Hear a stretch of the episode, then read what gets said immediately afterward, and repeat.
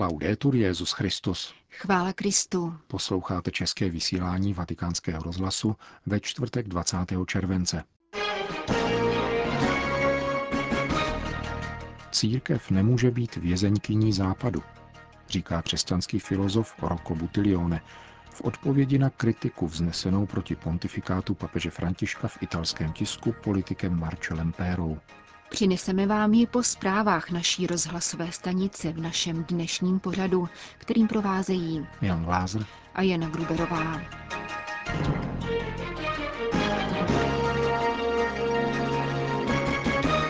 Zprávy vatikánského rozhlasu. Řezno. Právník řezenské diecéze Ulrich Weber, pověřený biskupem vyšetřit promlčené případy špatného zacházení s dětmi v základní škole Ettershausen, sdělil v úterý na tiskové konferenci podrobnosti o výsledcích svého šetření. Zdokumentoval 547 případů špatného zacházení, z nich 67 se sexuálním pozadím. Nejde o sexuální delikty ve vlastním smyslu. Spadají do let 1960 až 1972 a mělo se jich dopustit devět osob, z nichž mnohé dávno nežijí. Poněvadž již uplynula promlčecí lhůta, nebyl nikdo postaven před soud, ale řezenské biskupství se přesto rozhodlo vnést do celé záležitosti jasno a vyplatit odškodné obětem. V naprosté většině případů se však jedná o tělesné tresty, které se v minulém století vyskytovaly běžně nejen v této škole nedaleko Řezna, ale v celém Německu a zdaleka ne pouze v Německu. Zmíněná kauza neprobíhá na poli orgánů činných v trestním řízení, níbrž pouze na mediální scéně, kde se objevila v roce 2010 a zaujala místo na prvních stránkách novin a v televizi, nepochybně jen proto, že do zmíněné školy chodili členové známého katedrálního řezenského sboru Regensburger Domspatzen, jehož sbormistrem byl v letech 1964 až 1994 bratr tehdy úřadujícího papeže Benedikta XVI., monsignor Georg Ratzinger. Řezenský právník ve včera zveřejněné zprávě konstatuje, že v této škole došlo k případům fyzického násilí i se sexuálním pozadím, jež byly i tehdy trestné, stejně jako některé fyzické tresty, které se tehdy běžné mentalitě rovněž vymykaly. Za zodpovědné označuje přibližně 50 lidí z řad pedagogů, včetně zmíněného zbormistra, který hned v začátcích kauzy učinil veřejnou omluvu za svoji nevšímavost.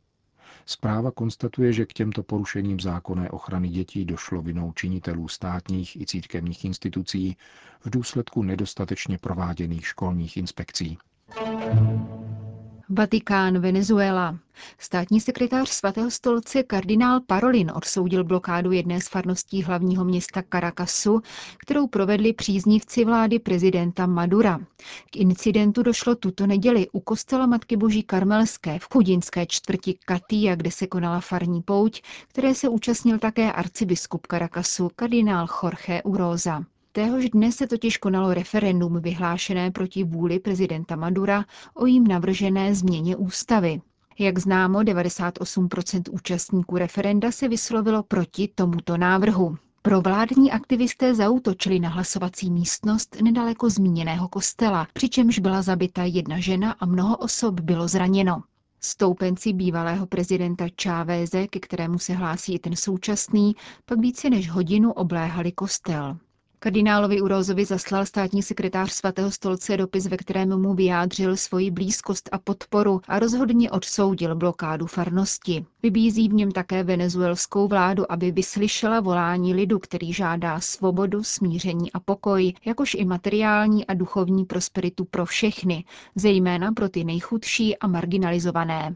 Modlil jsem se, píše kardinál Parolin, aby Matka Boží Karmelská, která je ve Venezuele ctěná, vyprosila této zemi u svého syna mírové a demokratické řešení. Konec zpráv.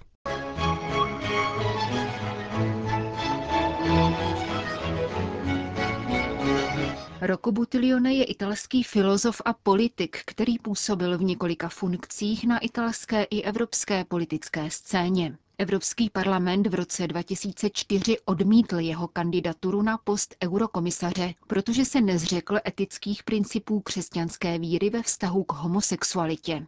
Profesor politické filozofie Butilione je katolíkem, otcem pěti dětí. Čas od času publikuje také na aktuální témata. Naposledy to bylo v souvislosti s apoštolskou exhortací Amoris Leticia.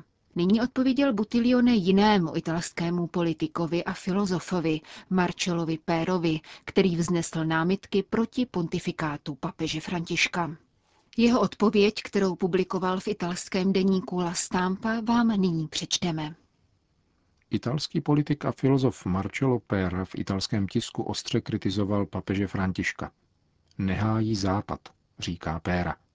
Nechápe problémy západních demokracií a pokud jde o téma migrace, zaujímá postoj, který je pro západ nepřijatelný.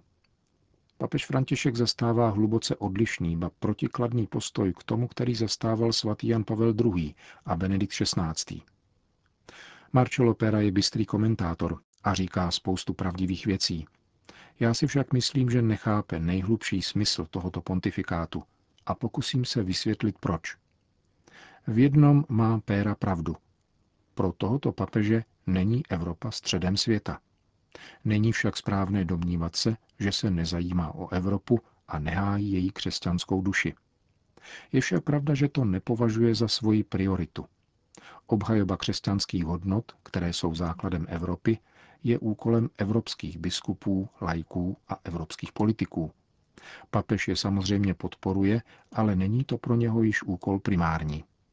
Papež není Evropan, ale latinoameričan. Není to pouze osobní údaj. Máme latinskoamerického a nikoli evropského papeže, protože katolická církev už není převážně evropská. Prožíváme krizi evropské, či přesněji západní hegemonie ve světě. Je to krize demografická. Církev má stále menší vliv v Evropě a ta má stále menší vliv ve světě.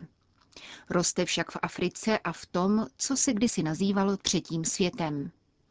Více než polovina katolíků žije dnes v Latinské Americe a přibližně dvě třetiny katolíků ve třetím světě. Krizi je také kulturní. Kdysi bylo rozšířené přesvědčení, že země, jež nejsou západní, jsou zaostalé a měly by se ubírat směrem, který ukazují ty západní. Dnes se spíše zdá, že hledáme nové cesty. Mnohé fenomény, které jsou považovány za pokrok, jsou naopak spíše projevem dekadence a úpadku Evropy. Zajímavé je rovněž ekonomické hledisko, protože Evropa a Spojené státy americké tvoří dnes méně než 50% světového HDP. Chybuje tedy papež František, domnívá se, že má přijmout obecnější a méně evropskou optiku? Chybuje, když přijímá hledisko a jazyk odpovídající spíše třetímu světu než Evropě a jsou mu navíc bližší? Asi nechybuje. Církve, které jsme si zvykli považovat za periferní, se staly nebo stávají středem a my jsme se ocitli tak trochu na periferii. Proces je to komplikovaný, riskantní a plný nebezpečí, je však nevyhnutelný.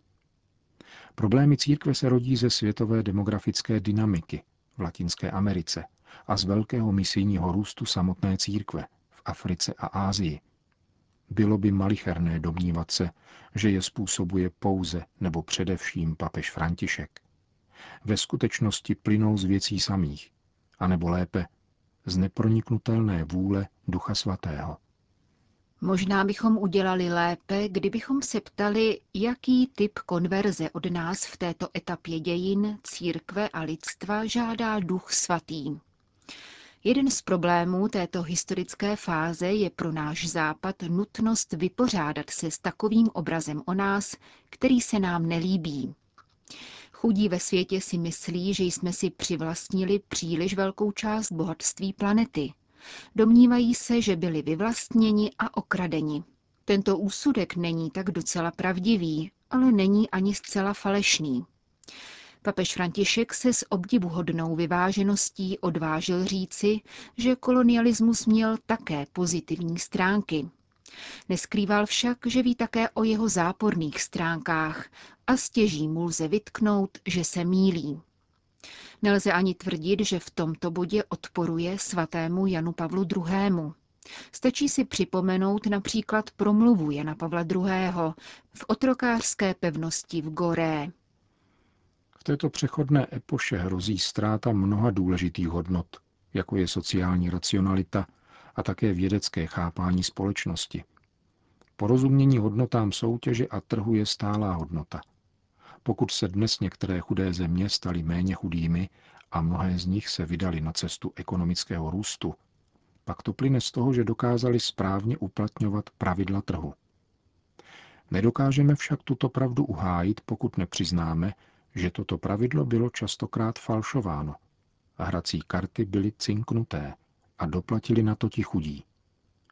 Přečteme-li si bez předsudků velkou encykliku Centesimus Annus svatého Jana Pavla II., zjistíme, že plně uznává hodnoty trhu, ale zdaleka se vyhýbá apologetice kapitalismu. Uznává zásluhy tržních ekonomik i na poli etiky, ale klade na ně rovněž velké mravní požadavky. Nakolik jsme tyto mravní závazky opravdu uspokojili?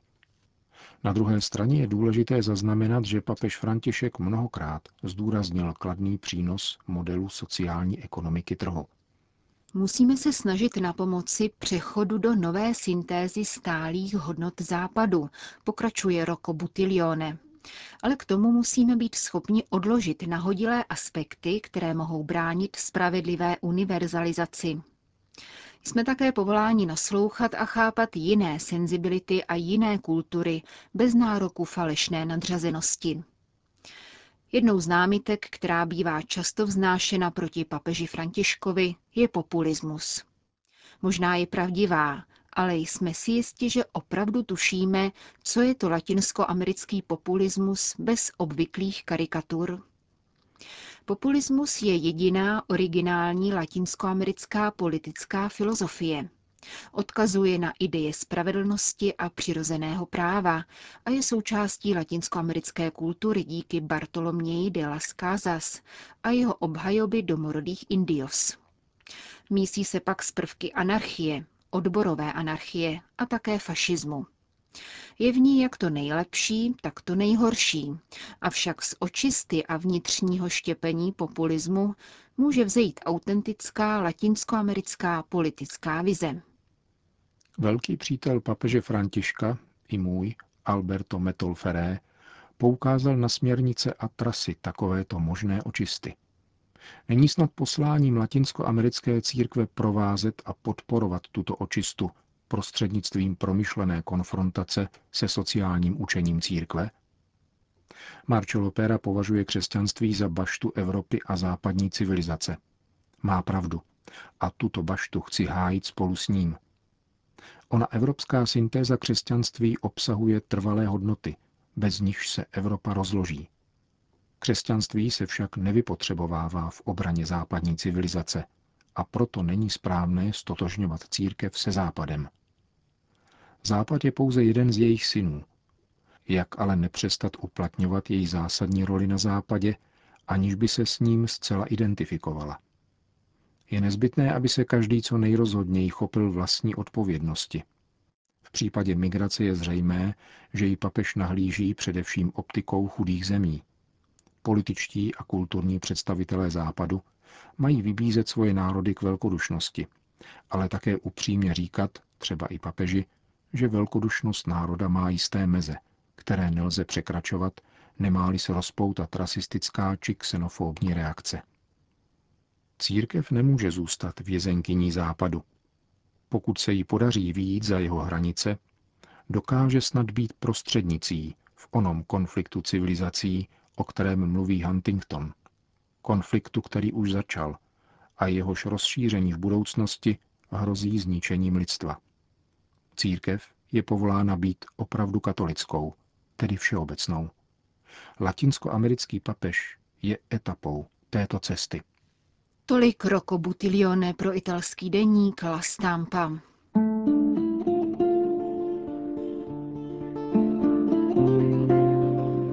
Končíme české vysílání vatikánského rozhlasu. Chvála Kristu. Laudetur Jezus Christus.